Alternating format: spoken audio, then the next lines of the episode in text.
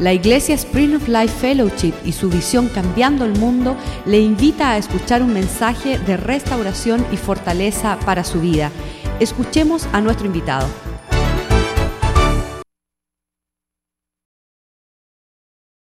Mi nombre completo es Juan Carlos González del Valle Valdés. Casi no me cabe ningún ID, en nada, absolutamente nada. Es un conflicto tremendo. Pero para mí es un privilegio verdadero estar aquí. Soy amigo del Pastor Joaquín, un hombre que admiro mucho, quiero mucho. Y le tengo mucho respeto porque es un hombre de transparencia, es un hombre fuerte y nos hace falta ese tipo de hombre en la Iglesia del Señor.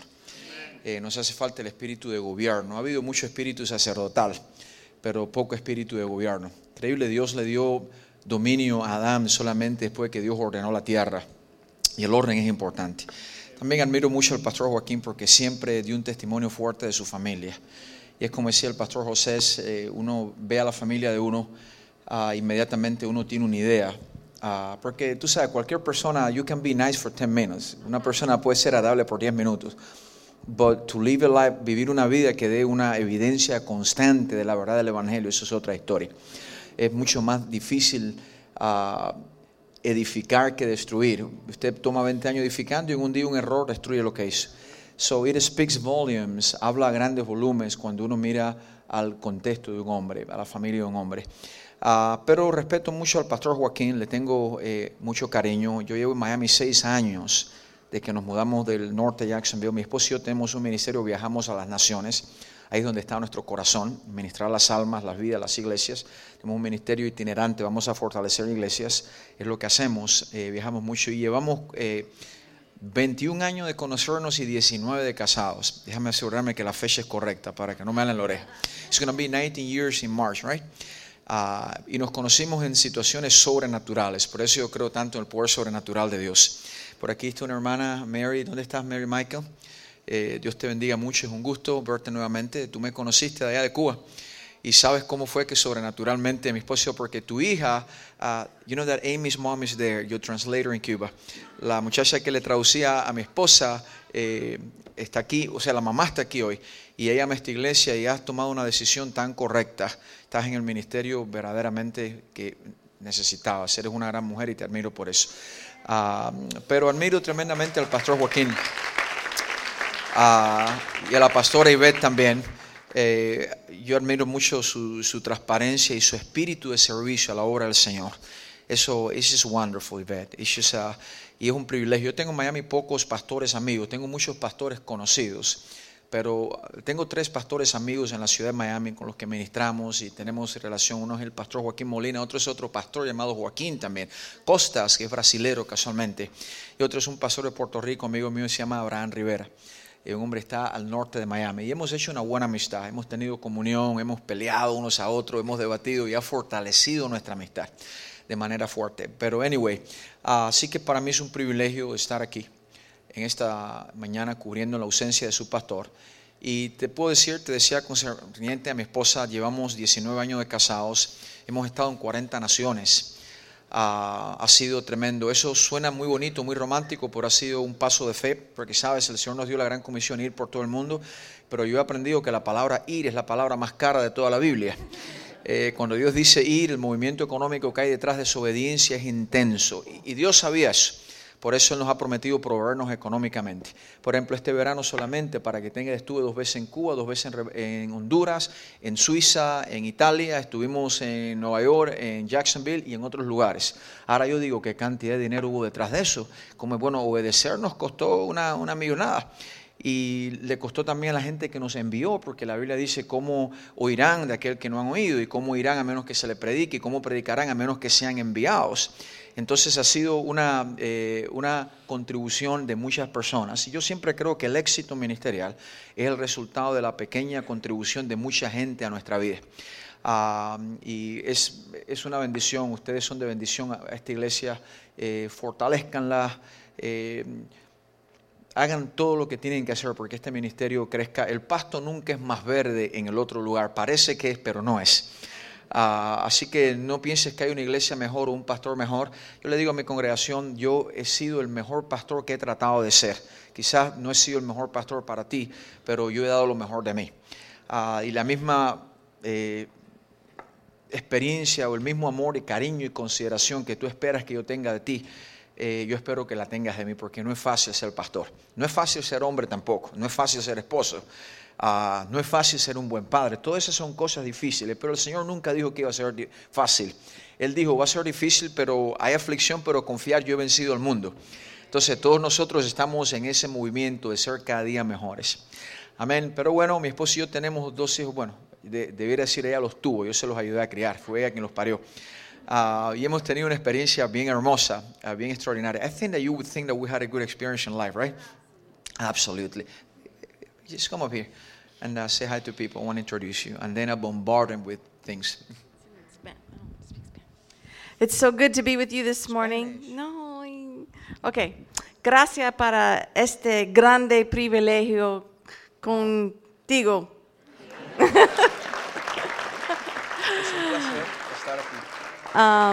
Es un placer para ti. Para mí. Estar aquí. Okay, whatever. Dios es en mi corazón y mi sangre es latina. Okay. Okay. No, it's just such a privilege to be with you here today. And I want to thank you for the opportunity. Es un privilegio estar aquí con ustedes. Les quiero agradecer por la oportunidad. And I have to say that when I married my husband, I said, "Your God is my God." Yo le dije, "Tu Dios es mi Dios." And your people are my people. Y tu pueblo será mi pueblo. And I really love you. Y los amo de verdad.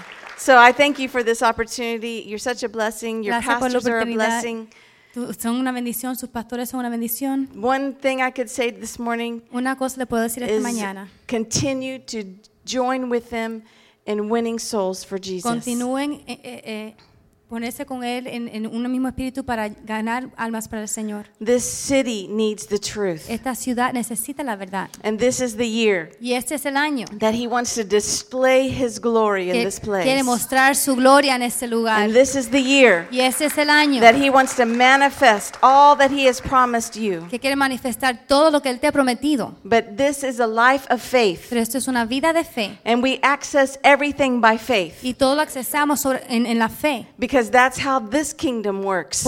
Así es como funciona este reino. So I just want to charge you in 2014. Así que los quiero exhortar en 2014. Just believe God for the impossible. Crean a Dios por lo imposible. Because with him it's all possible. Porque amen. Con él todo es posible. Amen.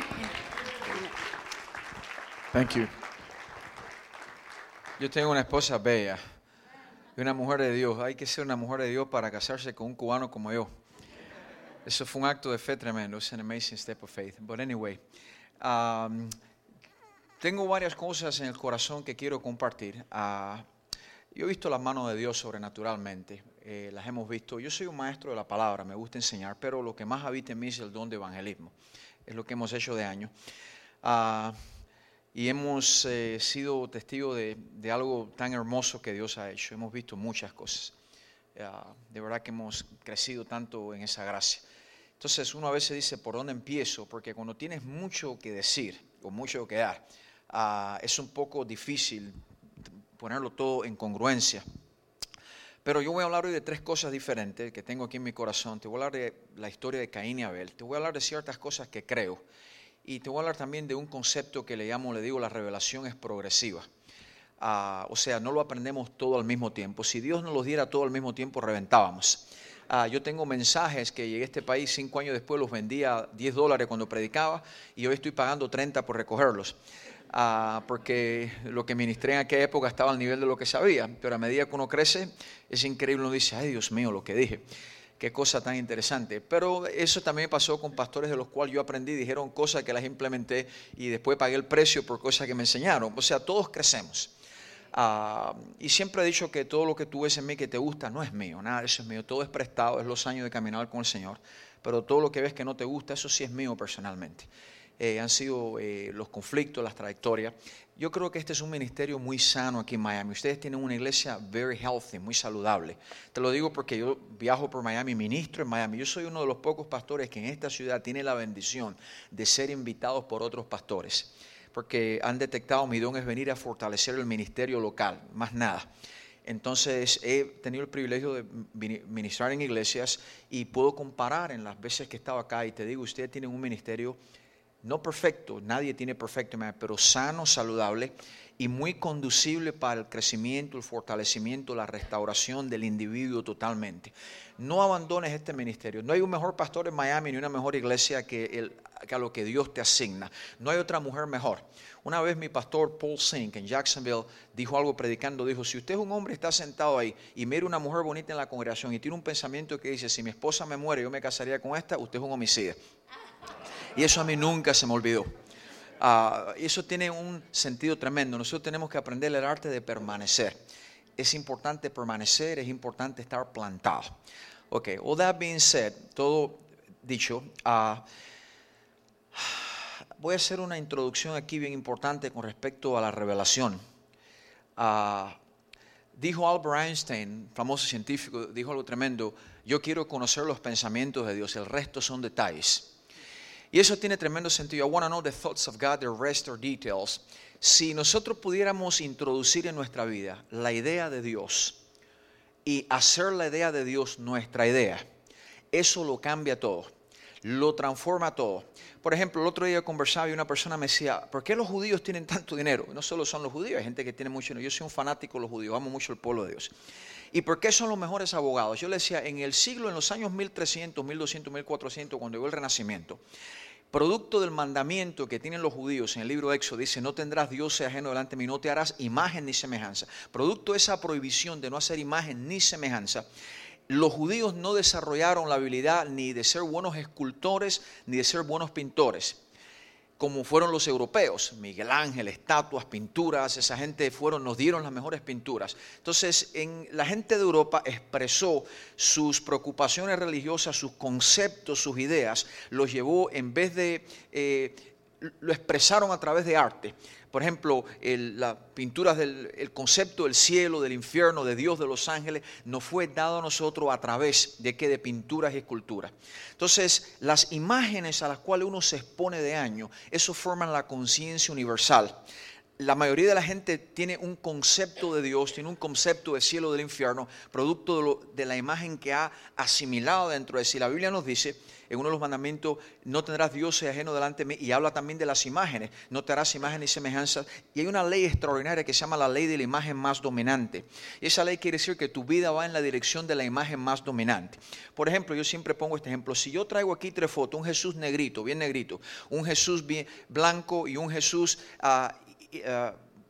indio, quizás con los aretes, y pregunto, el consenso, la mayoría de nosotros decimos Jesús es el blanco, rubiecito, ojos azules, pero no es porque lo hayamos visto de esa manera, es porque esa es la imagen que generacionalmente se nos ha comunicado y eso está en el subconsciente de la persona. Lo mismo sucede, eso, nadie pensaría en un Jesús negro. Para los blancos, para los morenos de África, un Jesús negro es normal, es común y corriente. Si ahora yo te traigo, vamos a decir, tres imágenes, te pongo aquí un hombre de 40 años, con un jean, quizás bien vestido, con un reloj, una buena sonrisa, pon una persona aquí de 65 años, con un traje, una corbata, aquí pon una persona bien viejita, de 90 años, con un pelo blanco, con una cara muy noble, y decimos, ¿quién se parece a Dios? Automáticamente nosotros pensamos que el anciano, el de pelo largo, es Dios, porque es la imagen. Cuando nos han dado la imagen de Dios, se nos presenta como una persona paternal, vieja, mayor, adulta. Es lo que nosotros entendemos, pero ¿quién sabe cómo es Dios? Imagina tú que Dios apareciera aquí un día y Dios luciera como un muchacho de 25 años. Eso es un choque cultural para la imagen. Por eso en la palabra de Dios fue muy específico cuando dijo, ten mucho cuidado de no hacerte ninguna imagen, porque ninguna imagen viste el día que me aparecí a ti en Horeb. Dios conoce la consecuencia de las imágenes. Por ejemplo, una de las historias más grandes de la Biblia tiene que ver con una imagen. Goliat se paró frente a los israelitas y dice que por 40 días lo desafiaba. Ahí entró en vigor la ley de la imagen más dominante. Ese gigante medía 6 pies cuando ellos lo vieron por primera vez. A los 20 días medía 12 pies, a los 40 días y era una montaña, porque esa imagen creció dentro de ellos. David, en cambio, no lo había visto, estaba cuidando ovejas y cuando lo vio por primera vez, lo vio grande, pero la imagen de Goliat no creció porque lo enfrentó el mismo día. Entonces, nosotros tenemos que aprender los paradigmas mentales, cómo funcionan en nuestra vida. ¿Cómo es que se expresan en nuestra vida? Por ejemplo, yo tengo un amigo del servicio secreto que me enseñó que ellos lo entrenaban de la siguiente manera. Cuando ellos van a ser escoltas de presidentes o de figuras importantes, esa gente tiene que aprender a tomar una bala por el presidente. O sea, viene alguien con una pistola y yo tengo que tomar la bala por el presidente. Pero eso es en contra del instinto de conservación. Cuando usted ve un disparo, usted se esconde, usted no le da el frente. Entonces, para reprogramar eso, ellos lo llevan a unos warehouse oscuros y el ejercicio que le hacen es el siguiente. Se apaga todas las luces y no se ve nada, y los tienen con la pistola y los ponen a caminar doblados. Entonces se le enseña, hay un instructor con los night vision, se le enseña de la siguiente manera: cuando ellos caminan doblados, el instructor viene cerca a uno de ellos y suena dos disparos, papa cerca de ellos, y se les enseña que cuando oigan el disparo se pongan de pie. Contrario al instinto nuestro, cuando uno oye el disparo, uno simplemente se agacha, o sea, se le reprograma eso. Y eso en la vida de fe es importante, porque cuando usted reprograma el concepto que uno trae del mundo al concepto de la excelencia, el conocimiento de Cristo, entonces cuando usted le dicen malas noticias, usted oye buenas noticias. Cuando te dicen te vas a morir de ese cáncer, usted oye voy a vivir mucho más como testimonio de ese cáncer. Cuando te dicen vas a parar en la pobreza, tú dices no, voy a prosperar y voy a hacer grandes cosas. Cuando te dicen tu hijo no tiene arreglo, tú dices no, mi hijo va a ser un testimonio para la gloria. Tu matrimonio no tiene sentido, tú dices mi matrimonio tiene un sentido tremendo. Entonces, eso es una de las cosas que Dios nos ha ordenado a nosotros, a caminar en esa dimensión. Ahora, cuando yo me convertí al Señor, yo no sabía muchas de esas cosas, porque la revelación es progresiva. Nosotros tenemos una revelación escrita que representa y expresa las ideas de Dios en cuanto a su creación, sus hijos y la era que se aproxima y el concepto de Dios. ¿Cómo es que Dios nos ve a nosotros? ¿Qué concepto tiene Dios de mi lugar en este momento histórico que se está viendo? Yo le decía a la iglesia, si a mí alguien me dijera, pastor, tengo una máquina del tiempo y le voy a llevar a cualquier tiempo bíblico que usted desee, ¿qué profeta o qué apóstol usted quisiera? Si yo le dijera ninguno, porque esos hombres soñaron este momento, escribieron para este momento, anhelaron este momento, soñaron ver, tener lo que nosotros tenemos. Entonces yo no quiero ser Elías, ni Jeremías, ni nadie de esa gente. Mucha gente dice la iglesia primitiva. No, la iglesia primitiva era una bola de disfunción. Habían orgías, fornicaciones, robaban, incestos en las iglesias. Por eso Pablo escribió para corregirlas. No sueñe con la iglesia primitiva. Esta es la iglesia mucho más sólida que la iglesia que cuando empezó. O sea, no se quiera ir a aquellos tiempos. Uno de los conceptos de crecer en la vida de fe es movernos hacia adelante en la excelencia del conocimiento del Señor Jesús. Ahora, si tú lees 2 Corintios 3:18, la Biblia dice que nosotros somos transformados ¿de qué? De gloria en gloria. ¿Eso qué quiere decir? Los niveles de gloria son ascendentes. Usted va a ir creciendo en el conocimiento. Si lees el Salmo 84:7 te dice que nosotros iremos, dice que irán de poder en poder, verán a Dios en Sion. Eso te dice algo, una experiencia de poder conlleva a otra experiencia de poder, porque uno va de poder en poder. 2 Corintios 2:14 te dice que Dios siempre nos lleva en triunfo en Cristo Jesús, comunicando la idea que nuestra trayectoria en Cristo es triunfante. Eso lo decimos en inglés, our journey of faith is triumphant. O sea, uno nunca va para atrás. En nuestra vida de fe, yo he aprendido a nunca mirar atrás. Usted no puede manejar por el Palmetto Sur mirando en el espejo retrovisor. Eso no se puede hacer. Uno tiene que continuar adelante porque el propósito de Dios para tu vida está adelante. Usted puede que tenga muchas pruebas, pero no deja que la prueba te deprima, deja que la prueba te defina. Cuando una prueba viene a tu vida, en vez de deprimirte, debe definir quién tú eres, para dónde vas, la asignación, el llamado, lo que Dios tiene para tu vida. Eso, Dios no te trajo hasta aquí para abandonarte. Dios no te ha hecho crecer a este nivel para dejarte con un hambre y un ansia de tener más y nunca lograrlo. Si Dios te trajo hasta aquí, es porque hay algo que Dios tiene para ti. Entonces se entiende, si te trajo hasta aquí es porque hay algo que Dios tiene para ti. No dejes que el enemigo te desanime, porque al que el diablo desanima, el diablo desactiva. Eso es muy importante. Usted tiene que mantener su fe por ahí arriba de ese nivel. Juan 16:12, estoy haciendo una introducción. Dice Jesús, aún tengo muchas cosas que deciros, pero ahora no las podréis sobrellevar. Te hablo cómo la revelación es progresiva. En Juan 13:7 dice, lo que yo hago ahora tú no lo comprendes ahora, pero lo entenderás después.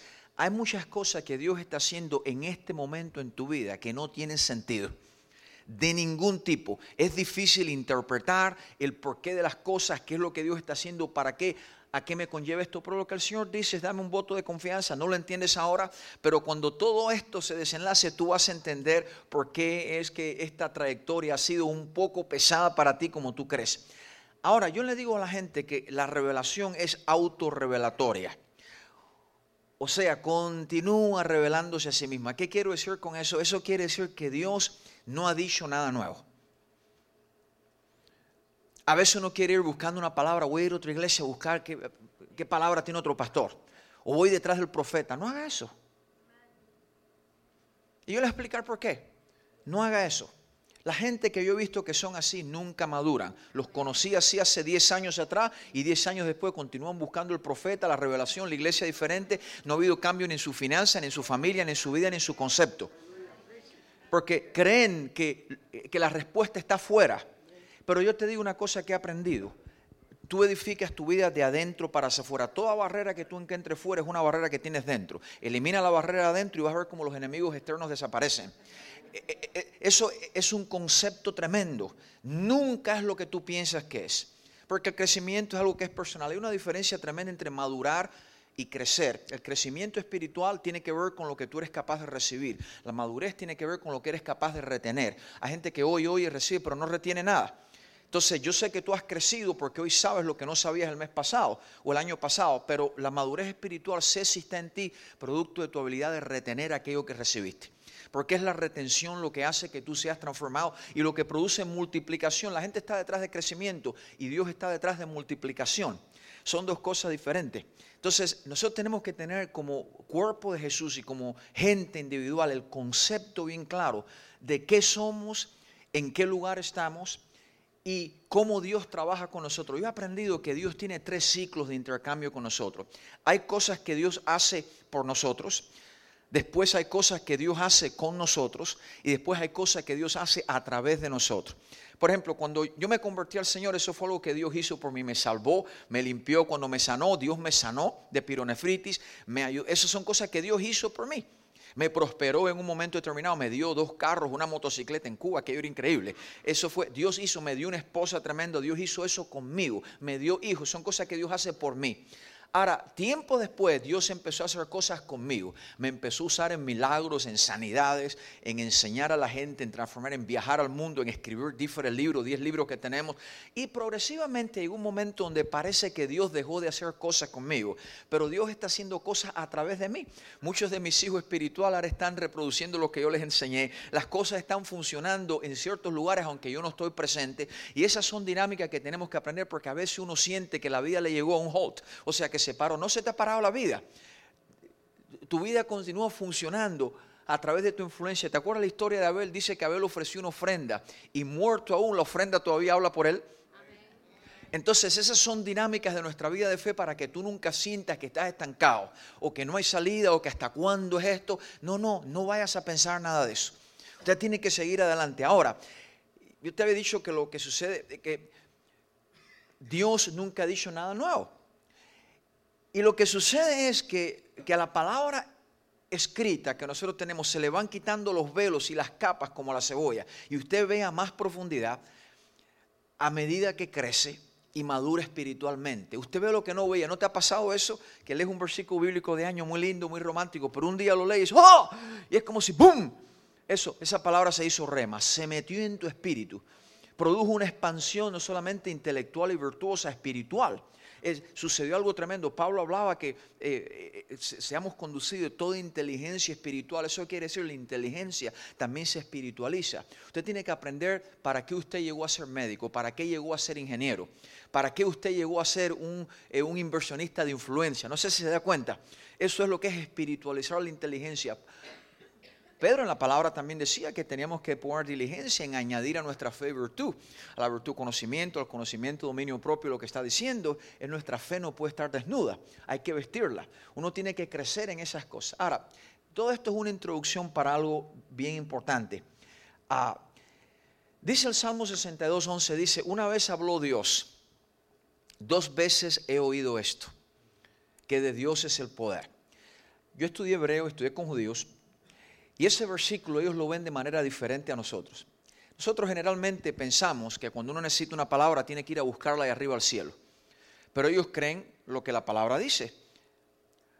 que la Torah fue dada y está aquí en la tierra. Entonces, nosotros creemos que tenemos que oír a Dios constantemente. Lo mismo de siempre para recibir algo. El Señor Jesús enseñó algo contra eso. Dijo, ¿no crees que por vuestras vanas repeticiones serán oídos? El judío cree que este versículo, cuando dice Salmo 62, 11, una vez habló Dios, dos veces he oído esto, que Dios es el poder. En el concepto hebreo, Dios habla de una misma cosa solo una vez. Pero a medida que usted y yo crecemos en el espíritu de sabiduría y revelación, usted lo que hace es que escucha cosas diferentes de esa sola palabra. Va escuchando más. Por ejemplo, cuando usted oyó por primera vez que Dios te ama, usted lo creyó que Dios te ama. Pero a medida que crece, empieza a aprender cómo es que ese amor se traduce. Y empieza a añadirle revelación y revelación. Cuando usted ve que Dios es poderoso, usted quizás entiende que es poderoso para salvar, pero a medida que va creciendo entiende que ese poder también es poder para tener un buen matrimonio, para vencer tentaciones, para vencer el mundo, para vencer adicciones, para vencer barreras personales, para vencer en el campo económico. Eso se va ampliando y se va ampliando. O sea, Dios habla una vez, pero dice dos veces, yo he oído esto. Por eso es que al final del libro de Apocalipsis dice una advertencia donde dice, si alguno añadiere o quitar de esta palabra, Dios añadirá o Dios quitará. Y eso es algo importante porque usted y yo en la vida de fe tenemos que aprender a subordinar nuestra opinión a la idea de Dios. ¿Qué es lo que Dios opina? Cuando yo empecé el ministerio, Dios me habló acerca de su poder.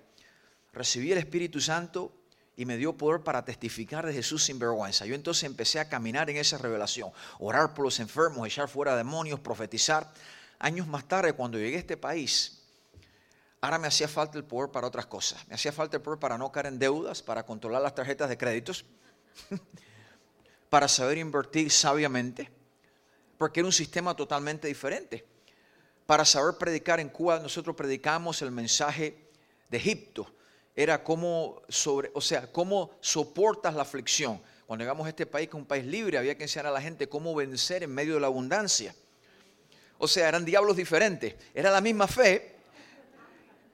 Y eso le pasa a muchos de los cubanos míos, compañeros míos de país que han venido a este país. Allá tenían camisetas y eso yo me lo encontraba. Allá íbamos a la playita de 16, que era muy famosa al 70, y soñábamos con la Yuma y soñábamos con venir aquí. Habían camisetas que decían USA y uno quería ser como un americano, y cuando uno llegó aquí 5 años más tarde, uno se pone las camisetas contrarias. Amo a Cuba, se pone la bandera, le gusta el himno nacional, uno quiere regresar. Porque era un concepto totalmente diferente. Cuando uno llegó y se encontró que aquí uno tiene que crecer y tiene que conquistar este territorio, entonces uno dice, pero ¿cómo voy a hacer eso? Hay que aprender a conquistar territorios. Hay áreas en la vida de uno que uno tiene que conquistar. No sé si se da cuenta que uno simplemente tiene que ir a ese nivel. Hay que aprender a conquistar territorios.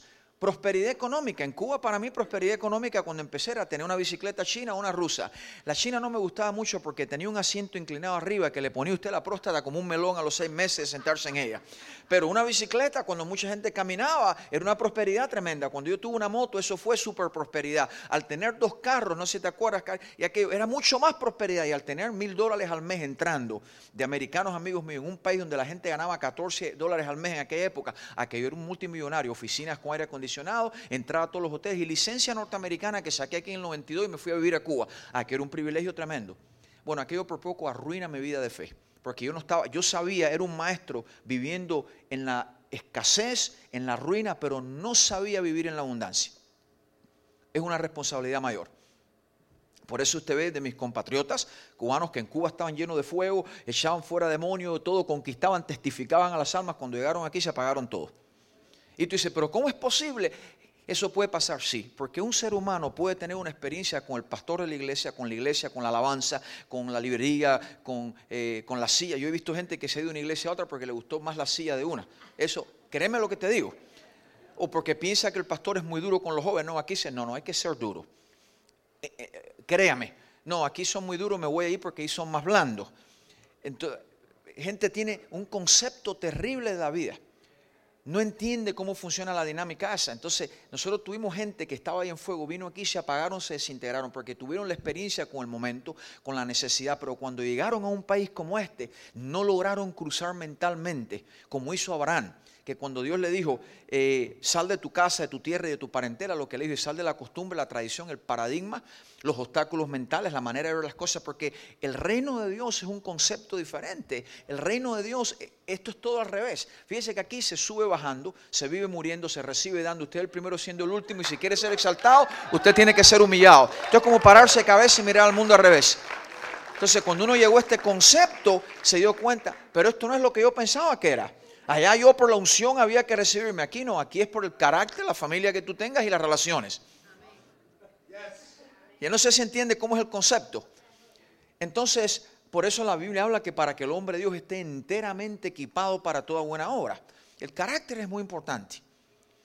Eso es más importante que lo que muchos de nosotros pensamos. Ahora, ¿qué es una mente renovada? Y quiero seguir por este camino porque es importante. Cuando la Biblia dice, transformados por medio de la renovación de vuestro entendimiento para que comprendéis cuál sea la buena voluntad de Dios, agradable y perfecta. La voluntad de Dios tiene tres cosas. Es buena, es agradable y es perfecta.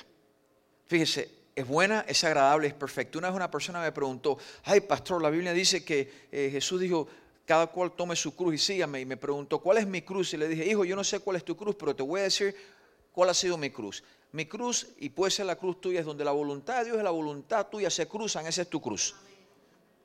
Cuando usted quiere hacer lo que usted quiere, por encima de lo que Dios quiere que usted haga, esa es la cruz que usted tiene.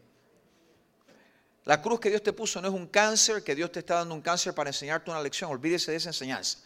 O una ruina, Dios te metió en la ruina, Dios me quitó la casa, perdí la casa para enseñarme algo. No, Dios no le quitó la casa. Quizás usted no fue sabio y se metió un mortgage que usted no podía, no culpe a Dios. O quizás usted no planeó, nunca tuvo un budget, nunca tuvo nada de eso. Pero Dios no tiene que ver. Dios tiene que ver todo con lo bueno que nos pasa, no con lo malo. Hay un concepto muy interesante porque la tendencia es atribuirle a Dios lo malo, tanto como lo bueno. Usted se acuerda cuando el terremoto Dios metió, le estaba enseñando una enseñanza al profeta Elías de la naturaleza divina. Y Elías se mete en la cueva y dice que pasó Dios en un terremoto. Pero ¿sabes qué dice la Biblia? Jehová no estaba en el terremoto. Una vez con el terremoto de Haití mató tanta gente, fuimos allá y tuvimos 30,000 personas por noche en esa cruzada. Y una persona dijo, no, Dios mandó el terremoto a Haití para enseñar una lección. Le digo, hijo, no seas animal, usted no sabe que en esos terremotos generalmente la gente que más paga el precio es el inocente que no tiene nada. Los ricos que son los sinvergüenza en cierto sentido, como creemos, esa gente no pagan nada porque están en las mejores casas, en las mejores estructuras y si se le hiere un hueso tienen los mejores hospitales. Entonces Dios mandó el terremoto para reventar al pobre. Porque es el concepto, Dios no estaba en el terremoto. Nosotros tenemos que aprender a ver a Dios más en la bendición que en las cosas que nos pasan. Porque si no, uno entra en la doctrina del fatalismo. El fatalismo es una creencia filosófica que dice, si sucedió, tenía que suceder. Y si no sucede es porque no tenía que suceder. Y eso lo exime a usted y a mí de ser gente responsable. Eso es lo que pasa en el movimiento carismático. Que uno siempre quiere que Dios lo haga por uno sin yo tener nada que hacer.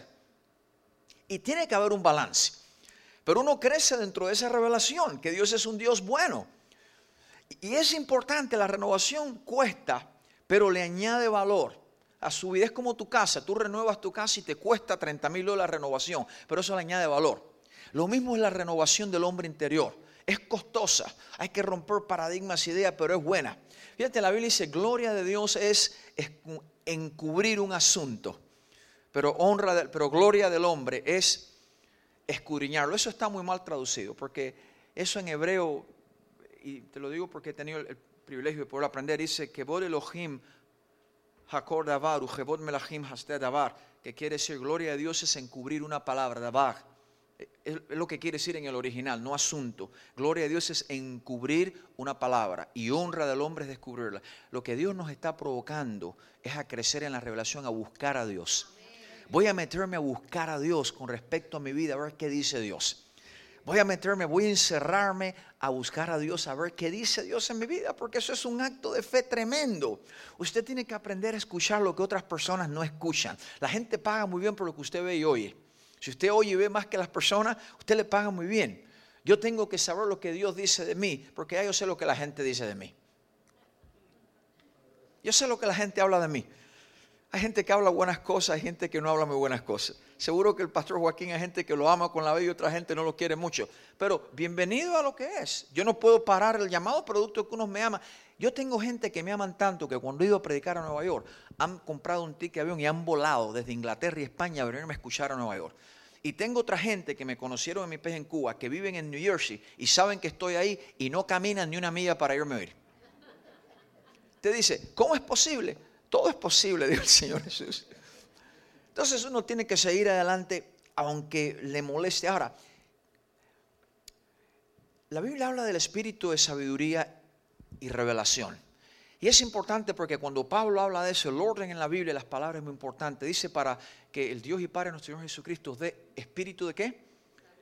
De sabiduría y revelación. Fíjese que no dice revelación y sabiduría. Pone la sabiduría primero. Porque cuando una persona es sabia, es más dispuesta a tener una interpretación correcta de lo que Dios está diciendo. Por eso la mayoría de la gente no tiene un problema económico. La mayoría de la gente tiene un problema de sabiduría. Most people don't have a financial problem. What they have is a wisdom problem.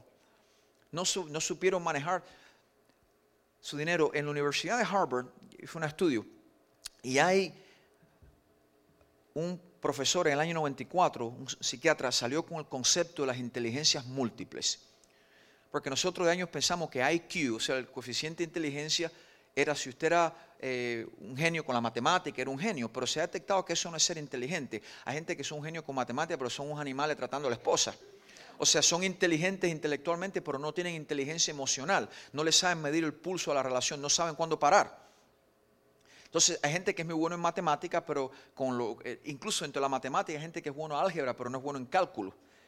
Porque hay diferentes inteligencias. Entonces, él salió con el concepto de las inteligencias múltiples y años más tarde el doctor salió con un concepto también de lo que le llamó inteligencia emocional, inteligencia social. Y eso tiene algo muy interesante, es algo que es muy importante porque nosotros tenemos que aprender a someter nuestras emociones al propósito eterno de Dios en la vida y en la tierra. Nosotros tenemos que aprender eso. La gente me pregunta, y el ministerio, le digo, mi concepto, esto es mi opinión, no lo dice la Biblia. Así que si te gusta, guárdala, si no, bótala. Yo he aprendido que el ministerio es 10% espiritual solamente. 90% es emocional, es como tú respondes a los retos, a las calumnias, al dolor que el ministerio trae dentro de sí. Dice Chuck Swindoll, that life is like a coin. You can spend it, but you can spend it only once. La vida es como una moneda, lo puedes gastar, pero lo gastas una sola vez. Entonces, el costo emocional, nosotros, el matrimonio de una americana con un cubano ha sido algo difícil. Porque son dos culturas diferentes, un concepto totalmente diferente. Eso fue un reto tremendo. El costo emocional no fue fácil. El ministerio aquí en Miami, para mí mi esposa ha sido una bendición, déjame no confesar nada malo. El costo emocional, cuando teníamos la iglesia americana en Jacksonville, ahí arriba nosotros decíamos una reunión a las 7 y los americanos aparecían a las 6:30. En Miami llegamos, pusimos a las 7, el latino llegó a las 7:30. Un concepto totalmente, el gringo cuando tú le dices 7, él oye 6:30, porque entiende el concepto de estar antes, relajarse para poder decir. El hispano cuando tú le dices 6:30, escucha 7:30. Entonces fue una reestructuración de concepto. Fíjate, Pablo decía, cuando yo era niño, ¿qué decía? Pensaba como niño, hablaba como niño, juzgaba como niño, pero cuando crecí y fui hombre, entonces pensé, hablé como hombre. Eso habla de algo que yo le llamo lenguaje, mentalidad y criterio. Eso es un lenguaje total. Cuando yo era niño espiritualmente, uno oraba y decía en el nombre de Dios. Cuando uno creció espiritualmente, uno aprendió a decir en el nombre de Jesús. El lenguaje va cambiando. Cuando uno tiene un lenguaje que no es de reino, uno inmediatamente, ¿cómo te sientes? No, ahí, tú sabes, no me siento tan bien. Cuando uno tiene el lenguaje espiritual, ¿cómo tú estás bendecido? Aunque no me sienta bien, pero quien en el lenguaje que ha evolucionado espiritualmente, quien habla en usted es su espíritu. En el lenguaje de la persona que no es madura espiritualmente, quien habla es la carne. ¿Cómo me siento? Mal. ¿Cómo está? Las cosas están mal. Ese no es el espíritu de usted regenerado hablando, es la naturaleza viciada. Entonces Pablo dice, yo hablaba como niño, pero cuando crecí tuve que aprender a hablar como hombre. Entonces el lenguaje espiritual tiene que cambiar. El criterio también tiene que cambiar. Uno piensa, Dios me mandaba una enfermedad para enseñarme algo. El criterio acerca de Dios cambia. ¿Por qué? Porque aprendo la naturaleza divina. Conozco quién es Dios. Sé lo que Dios es capaz de dar. Lo mismo sucede con la mentalidad. Juzgaba como niño. Uno crece en la mentalidad, hay cosas que uno ya ni juzga de esa manera. Ahora, mira qué cosa más grande. La sabiduría nos abre la puerta a la revelación porque expande el conocimiento bíblico. Moisés se preparó en Egipto, Isaías era parte de la nobleza. A los 12 años Jesús dejó con la boca abierta a los doctores de la ley. Pablo fue un hombre extremadamente preparado. Cuando Dios te suelta una palabra profética, hay cosas contenidas en esa palabra que tú las vas a entender al momento, pero hay otras que las vas a entender más adelante a medida que tu mente renova. La vas a entender progresivamente. Más adelante vas a decir, oh, ahora me doy cuenta. Fíjate, un versículo bíblico dice, para siempre, oh Jehová, permanece tu palabra, ¿dónde? En los cielos. Pero de años yo entendí, yo pensaba que eso quería decir, para siempre permanece Jehová tu palabra en los cielos. Yo pensaba que lo que permanecía arriba era la palabra escrita, la Biblia. Pero cuando tú lees ese versículo, ahí hay algo bien interesante. Es como una capa que se va quitando. David decía, para siempre, oh Jehová, permanece tu palabra en los cielos. Cuando nosotros oímos el término, la palabra de Dios, ¿dónde se nos va la mente? Aquí. Pero cuando David decía, para siempre permanece tu palabra en los cielos, David no estaba pensando en la Biblia, porque ahí no estaba escrito nada. Habían los rollos de la ley, pero estaba el acceso bien limitado. Actually, David escribió los salmos. O sea, cuando él dijo para siempre permanece, él no se refería a esto ya compilado. Esto no existía. Cuando los apóstoles predicaron el evangelio, no se paraban frente a una multitud y decían, vamos a ir a Timoteo 4. No había la Biblia. Cuando ellos predicaban la palabra, lo que significaba era predicaban a Cristo, que era el Logos, era la palabra. Hablaban el didache, los dichos de Jesús, lo continuaban, lo decían. Entonces, cuando David dice, para siempre permanece, oh Jehová, tu palabra en los cielos, no se refiere a la palabra escrita. David se está refiriendo a la palabra que Dios habló sobre su vida. Cuando Dios le dijo, voy a levantar tu trono para siempre, te voy a bendecir, tus hijos van a heredar, tú vas a hacer esto, tu nombre. Toda esa palabra profética que Dios le habló a David, eso es lo que David está diciendo, permanece para siempre ahí arriba. Por eso es que Pablo exhortó a su hijo espiritual Timoteo, le dijo, te exhorto a que milites de acuerdo a las profecías hechas sobre ti. O sea, lo que Pablo está diciendo es, lo que Dios habló sobre tu vida está sellado y es irrevocable. Compórtate de acuerdo a lo que Dios te prometió. El cielo es testigo de lo que Dios te habló. Si Dios te dijo que te va a levantar, te va a prosperar, te va a dar un matrimonio sólido, unos hijos sólidos, una vida de fe consistente, una vida próspera, un ministerio, vive de acuerdo a esa palabra. No dejes que una prueba te desanime, no dejes que algo entre a tu vida, que te robe esa palabra, que te robe eso. Viva de acuerdo a esa profecía, vívala constantemente, enriqueza que con la palabra escrita, con su vida de oración, pero viva, porque Dios no va a dejar caer a tierra esa palabra. Yo recuerdo cuando vivía un muchacho en uno de los montes de Cuba, que no tenía nada, y Dios me dijo, te voy a prosperar, te voy a sacar, vas a visitar el mundo. Es visitar el mundo. Yo nunca he montado en un avión ruso en Cuba. ¿Cómo voy a hacer esto? Yo ando en bicicleta en Cuba cuando tenía 25 años predicando en La Habana de iglesia en iglesia, no sé si te acuerdas, una camisita de manga corta con una corbatica por 25 pesos de ofrenda. Cuando yo dejé mi carrera de procesos biológicos y biotecnología en el Centro Nacional de Investigaciones Científicas y en el Instituto de Medicina Tropical. Ahora, ¿cómo Dios va a hacer esto? ¿Cómo? ¿De dónde? Pero Dios tenía otros planes. Pero esa idea de Dios se le va metiendo uno poco a poco adentro y uno la va asimilando, la va cogiendo, porque es el arte de ver lo invisible. Fíjate, yo le decía la iglesia en la mañana que si tú vas ahí a Génesis 15, nosotros tenemos el concepto, producto de no escudriñar bien la escritura, que cuando Dios le habló a Abraham, le dijo, sal, y le mostró las estrellas. Todos pensamos que era de día o de noche. Todos pensamos que es de noche, pero eso no es lo que dice la Biblia. Eso ha sido una interpretación nuestra, producto que cuando uno oye, cuenta las estrellas, ¿qué es lo que uno está pensando? Las tengo que contar de noche, que es cuando se ven. Entonces uno de años pensó, pero cuando tú vas a Génesis 15, no me acuerdo bien el versículo, deja ver si Dios permite que me lo encuentre, a lo mejor está, deja ver. Sí, en Génesis 15, 5, pon Génesis 15, 5 y para que veas algo. Dice que Dios le dijo, Abraham, sal de tu tienda.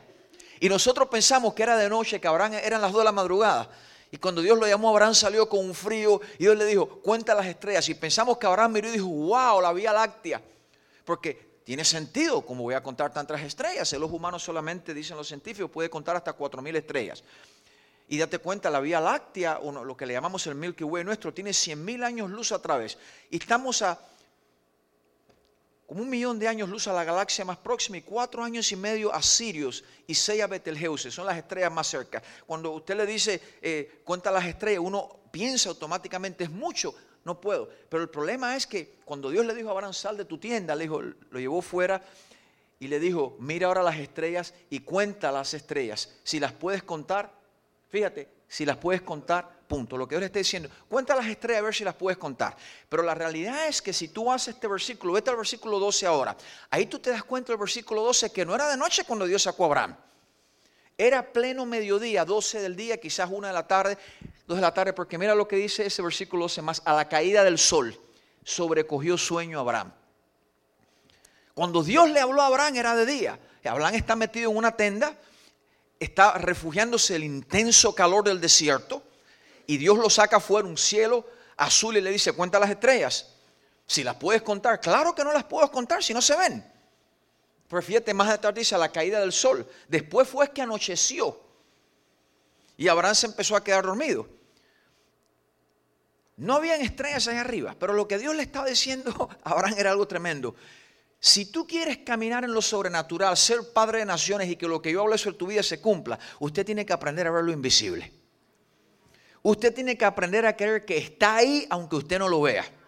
Aunque usted no vea lo que Dios le dijo, Dios dijo, voy a hacer esto con tu vida. Usted no lo ve por ningún lado, eso está ahí. Porque eso es el concepto bíblico, cosas que ojo no vio, ni oído oyó, ni subieron al corazón de hombre. Son los que Dios ha preparado para los que le aman. Dios no dice cosas que ojo vio, ese carro que viste, eso es lo que te voy a dar, esa casa que viste. No, no, es cosas que uno no vio. Porque lo que Dios está haciendo es diciendo, yo voy a hacer un custom package, voy a hacer algo para ti que está diseñado de acuerdo a lo que yo veo, de acuerdo a lo que yo entiendo. Para ti, yo conozco tu vida, hijo. Yo sé cómo tú respondes bajo presión, yo sé cómo tú respondes cuando tienes mucho dinero y sé cómo vas a responder cuando estás en una crisis. Tú no lo sabes, pero yo lo sé porque yo te ensamblé, conozco tu temperamento, tu sistema evolutivo, conozco tu personalidad. Yo sé cómo tú vas a responder porque yo las creé. Entonces nosotros le tenemos que dar a Dios un voto de confianza en todo.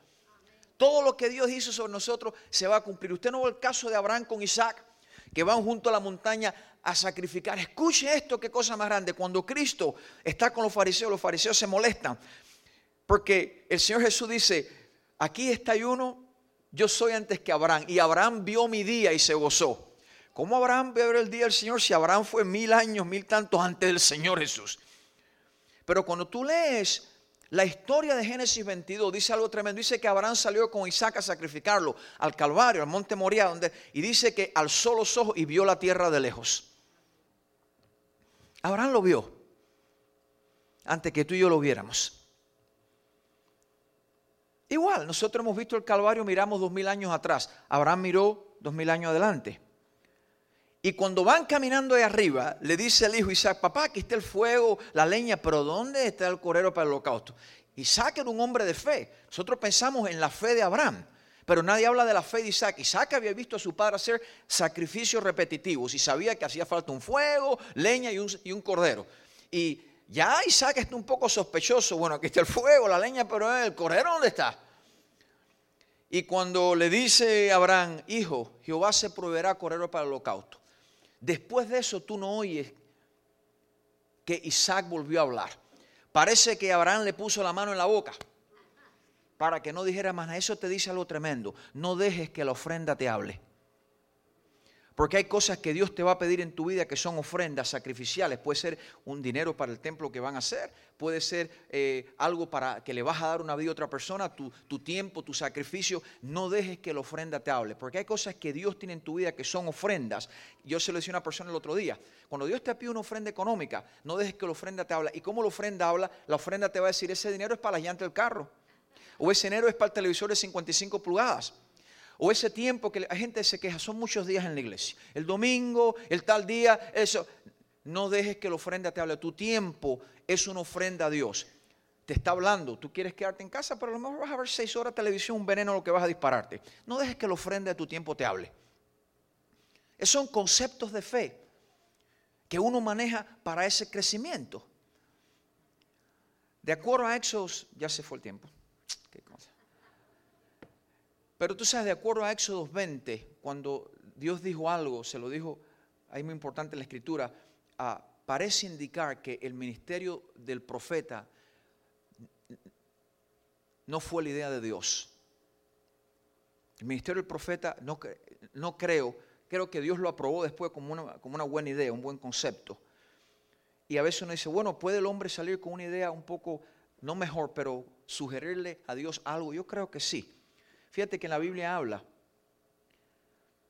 El templo de Salomón fue inmenso, hasta la reina de Saba vinieron a ver aquello. El templo de Herodes, maravilloso. El tabernáculo que hizo Moisés fue increíble, bello, a medidas. Pero en ningún lugar en la Biblia Dios prometió reedificar el templo de Herodes, ni el tabernáculo de Moisés, ni el templo de Salomón. Pero Dios un día cuando profetizó miró a David y dijo: en aquellos días yo levantaré el tabernáculo caído de David. Pero el tabernáculo caído de David fue un concepto que David le sugirió a Dios, poderosísimo. David lo que tenía como tabernáculo eran 4 estacas en cada esquina y pedazos de fiel de vaca, pero tenía a la gente adorando y 24 horas al día. Y cuando Dios miró dijo: esta idea de David me gusta más. Cantores 24 al día. Dios se enamoró de la idea de David y ese es el tabernáculo que prometió restaurar sobre sus ruinas. Entonces, es posible que usted reciba una rema, una revelación, un concepto. Usted se lo proponga a Dios y Dios en cierto sentido lo abrace. ¿Por qué te digo lo del profeta? Porque dice ahí en Éxodo 20, 18 y 19. Y para mí fue una sugerencia de Dios al hombre. El pueblo de Israel salía de Egipto con la mentalidad de Egipto dentro todavía. Eso lo tenían dentro. Si usted agarra un catarro en La Habana y vuela para aquí, para Miami, el catarro no se queda, ya viene con usted. Y así pasa con los paradigmas, la idiosincrasia, la cultura. Mucha gente cuando pasa de una etapa a otra se lleva consigo lo que de año aprendió y no los quiere dejar atrás. Y parece que cuando el pueblo salió de Egipto con aquellas tinieblas, vio aquella gloria de Dios tan grande, aquel impacto tan poderoso. Y le dijo a Moisés esto, le dijo: que Jehová no hable con nosotros. Habla tú con Jehová y después tú hablas con nosotros. Lo que el pueblo le pidió, le dijo: no queremos hablar cara a cara con Dios. Nosotros estamos muy contaminados y eso es una gloria muy grande. Tú habla con él y después dinos lo que hay que hacer. Ahí nació el profeta. Como un intermediario. Alguien que nos va a hablar de parte de Dios. Pero si tú te pones a analizar, si usted se pone a analizar, ¿quién le habló a los profetas? ¿Quién le profetizó a los profetas? Esa gente oía la voz de Dios. Personalmente. Entonces, si usted quiere ser la voz que afecta a la cultura, usted tiene que ser el oído que escucha a Dios. Ya no puedo seguir, se acabó. Pero hay muchas cosas ahí que pudiera compartir, pero son de tantos años, imagina, tuviera que estar 10 días aquí. Pero te exhorto a que abraces, que no te quedes triste, porque a veces uno está en una iglesia a cierto tiempo y está buscando un cambio. Déjame explicarte. Eso es muy típico. Uno inmediatamente comienza a buscar un cambio. Necesito mejor adoración, quizás palabra diferente, ver el poder de Dios, y empieza sus pensamientos adentro, ahí a carcomer. Y uno no se da cuenta que cuando uno empieza a sentir un vacío, no es porque hay un vacío, es porque uno tiene un vacío. Y ese vacío se soluciona cuando uno personalmente viene a tener un encuentro con Dios. Yo anoche estaba haciendo un fuego en mi casa, me gusta mucho el fuego, estaba con un grupo de gente allá y le enseñé a alguno de mis líderes, le dije: mira qué cosa más grande, todos los carbones ya se están apagando, estaban separados. Y los puse todos juntos a un lugar, llegó una primera y hizo la llama, ¡pum! Le digo: ¿usted ve eso qué cosa tan grande? Y un avivamiento no sucede cuando nosotros todos creemos lo mismo. Sucede cuando todos queremos lo mismo. Dios no puede derramar su espíritu sobre gente que no quiere derramar sus lágrimas. Un Dios humilde no puede conectar con gente de espíritu arrogante. Dios no puede mirar hacia abajo con gente que no quiere mirar hacia arriba. Aleluya. Sorprendan al Señor, al Pastor Joaquín, esta semana. Provóquense a buscar y a querer a Dios por grandes cosas. Créanle a Dios que este es el año. En la Biblia siempre vienen muchos profetas nuevos y dicen: este es el año. Pero la Biblia no dice este es el año. La Biblia sabe lo que dice: este es el día. Y lo que eso quiere decir es: no es un periodo de tiempo largo cuando usted se dispone, es un periodo de tiempo corto cuando usted se dispone. Propóngase. Amén. Vamos a inclinar nuestro rostro. Aleluya. Y darle gracias al Señor por este servicio. Pero yo quiero aprovechar la ocasión. Si alguien nos visita por primera vez y tú estás aquí, alguien te trajo y nunca has recibido a Jesús en tu corazón como Señor y Salvador. Puede que tengas la imagen de la religión, la imagen del Cristo, de la pintura de Da Vinci, pero nunca le has recibido a él personalmente. Y tú dices: pastor, yo quiero abrir mi corazón y recibir a Cristo como Señor y Salvador. Fíjate, no solamente Salvador, es Señor también. No solamente el que salva nuestra alma, es el que gobierna nuestra vida.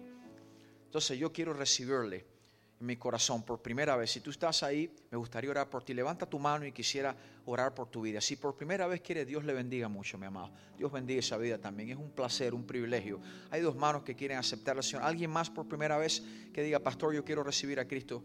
Se necesita valor y transparencia para decir, yo necesito al Señor. Hay algo en la Biblia que dijo, Jesús dijo, he aquí yo estoy a la puerta y llamo. Si alguno oye mi voz, abre la puerta, entraré a él, cenaré con él y él conmigo. Y esa puerta es la del corazón. Cuando uno la abre, mi esposa dice algo, cuando Cristo vino al corazón, la capacidad para vencer en todo también vino al corazón. Nada de Dios se queda fuera cuando Él viene a tu vida. Amén. Usted tiene la bondad, por favor, póngase de pie. Me gustaría orar por ustedes dos. Ustedes son hombres de valor, son hombres valientes. Necesito sugerir, vengan aquí adelante, los traigan aquí. Si es por primera vez que ellos van a aceptar al Señor. ¿No? ¿Sí? ¿Both? Ajá. Ok. ¿Y the other one? Yes. Yeah, it's the first time. That's wonderful. Bendiciones. Usted sabe, usted tiene tanto. Yo no le conozco, pero yo soy medio profeta. Pero yo lo veo a usted como usted tiene tanto. Dios lo ha bendecido a usted con tanto. Usted tiene más que mucha gente en Miami. Posiblemente, oiga, me perdona que le diga esto, pero usted puede construir esta iglesia si quiere. Óigame cosa, usted me puede construir a mí la mía, fíjese. Pero, vamos a hablar. No, pero lo que me refiero es, Dios lo ha bendecido a usted. Porque hay algo que Dios quiere hacer a través de usted. Ya ha hecho muchas cosas. Pero es más, porque vamos de gloria en gloria. Le ha salvado la vida. El Señor le salvó, yo sé que sí. Pero tengo la impresión que usted lleva tiempo buscando aún más de Dios. Buscando más querer. Yo le digo a la gente, porque a veces la gente quiere buscar muchas verdades o entender mucho. Yo siempre le digo a la gente, no busque muchas verdades, busque a Jesús, que es la verdad, porque con Él vienen todas las respuestas. No todas vienen a la vez. Yo llevo 26 años en el ministerio y hay cosas que todavía no entiendo. Y a veces digo, pero ¿cómo será esto? Pero he optado la opción de creer que hay algo que está trabajando por mi bien, aunque yo no lo tenga presente delante, aunque yo no vea esa estrella. Hay algo que Cristo está haciendo en mí. Entonces yo siento que este año puede ser un año crucial para Dios usarle a usted a hacer algo extraordinario. Usted es un gran hombre. Así sea. No, yo sé que sí. Hay algo tremendo, hay algo tremendo. Usted es muy inteligente, usted tiene cierta sabiduría económica. Yo no sé por qué le digo eso, perdóneme. A lo mejor usted está pobre, reventado en una esquina y yo estoy profetizando algo falso. Pero le tengo que hablar lo que salió de mi corazón porque lo he sentido. Dios me da todo constantemente, me da todo y da un gran paso. ¿Y usted es español? Al conocer esta iglesia. Eso está tremendo. Wow. Ha sido un escalón altísimo. Usted es español, ¿verdad? Sí. Mi papá era español. Y el que me enseñó day trading, enhorabuena, el que me enseñó day trading era también un español de Madrid. Mi papá era de Cataluña. Cataluña, yo soy catalán. ¿Usted es catalán? Sí. Oiga eso. Es el país que hay al norte de España. Correcto. Sí.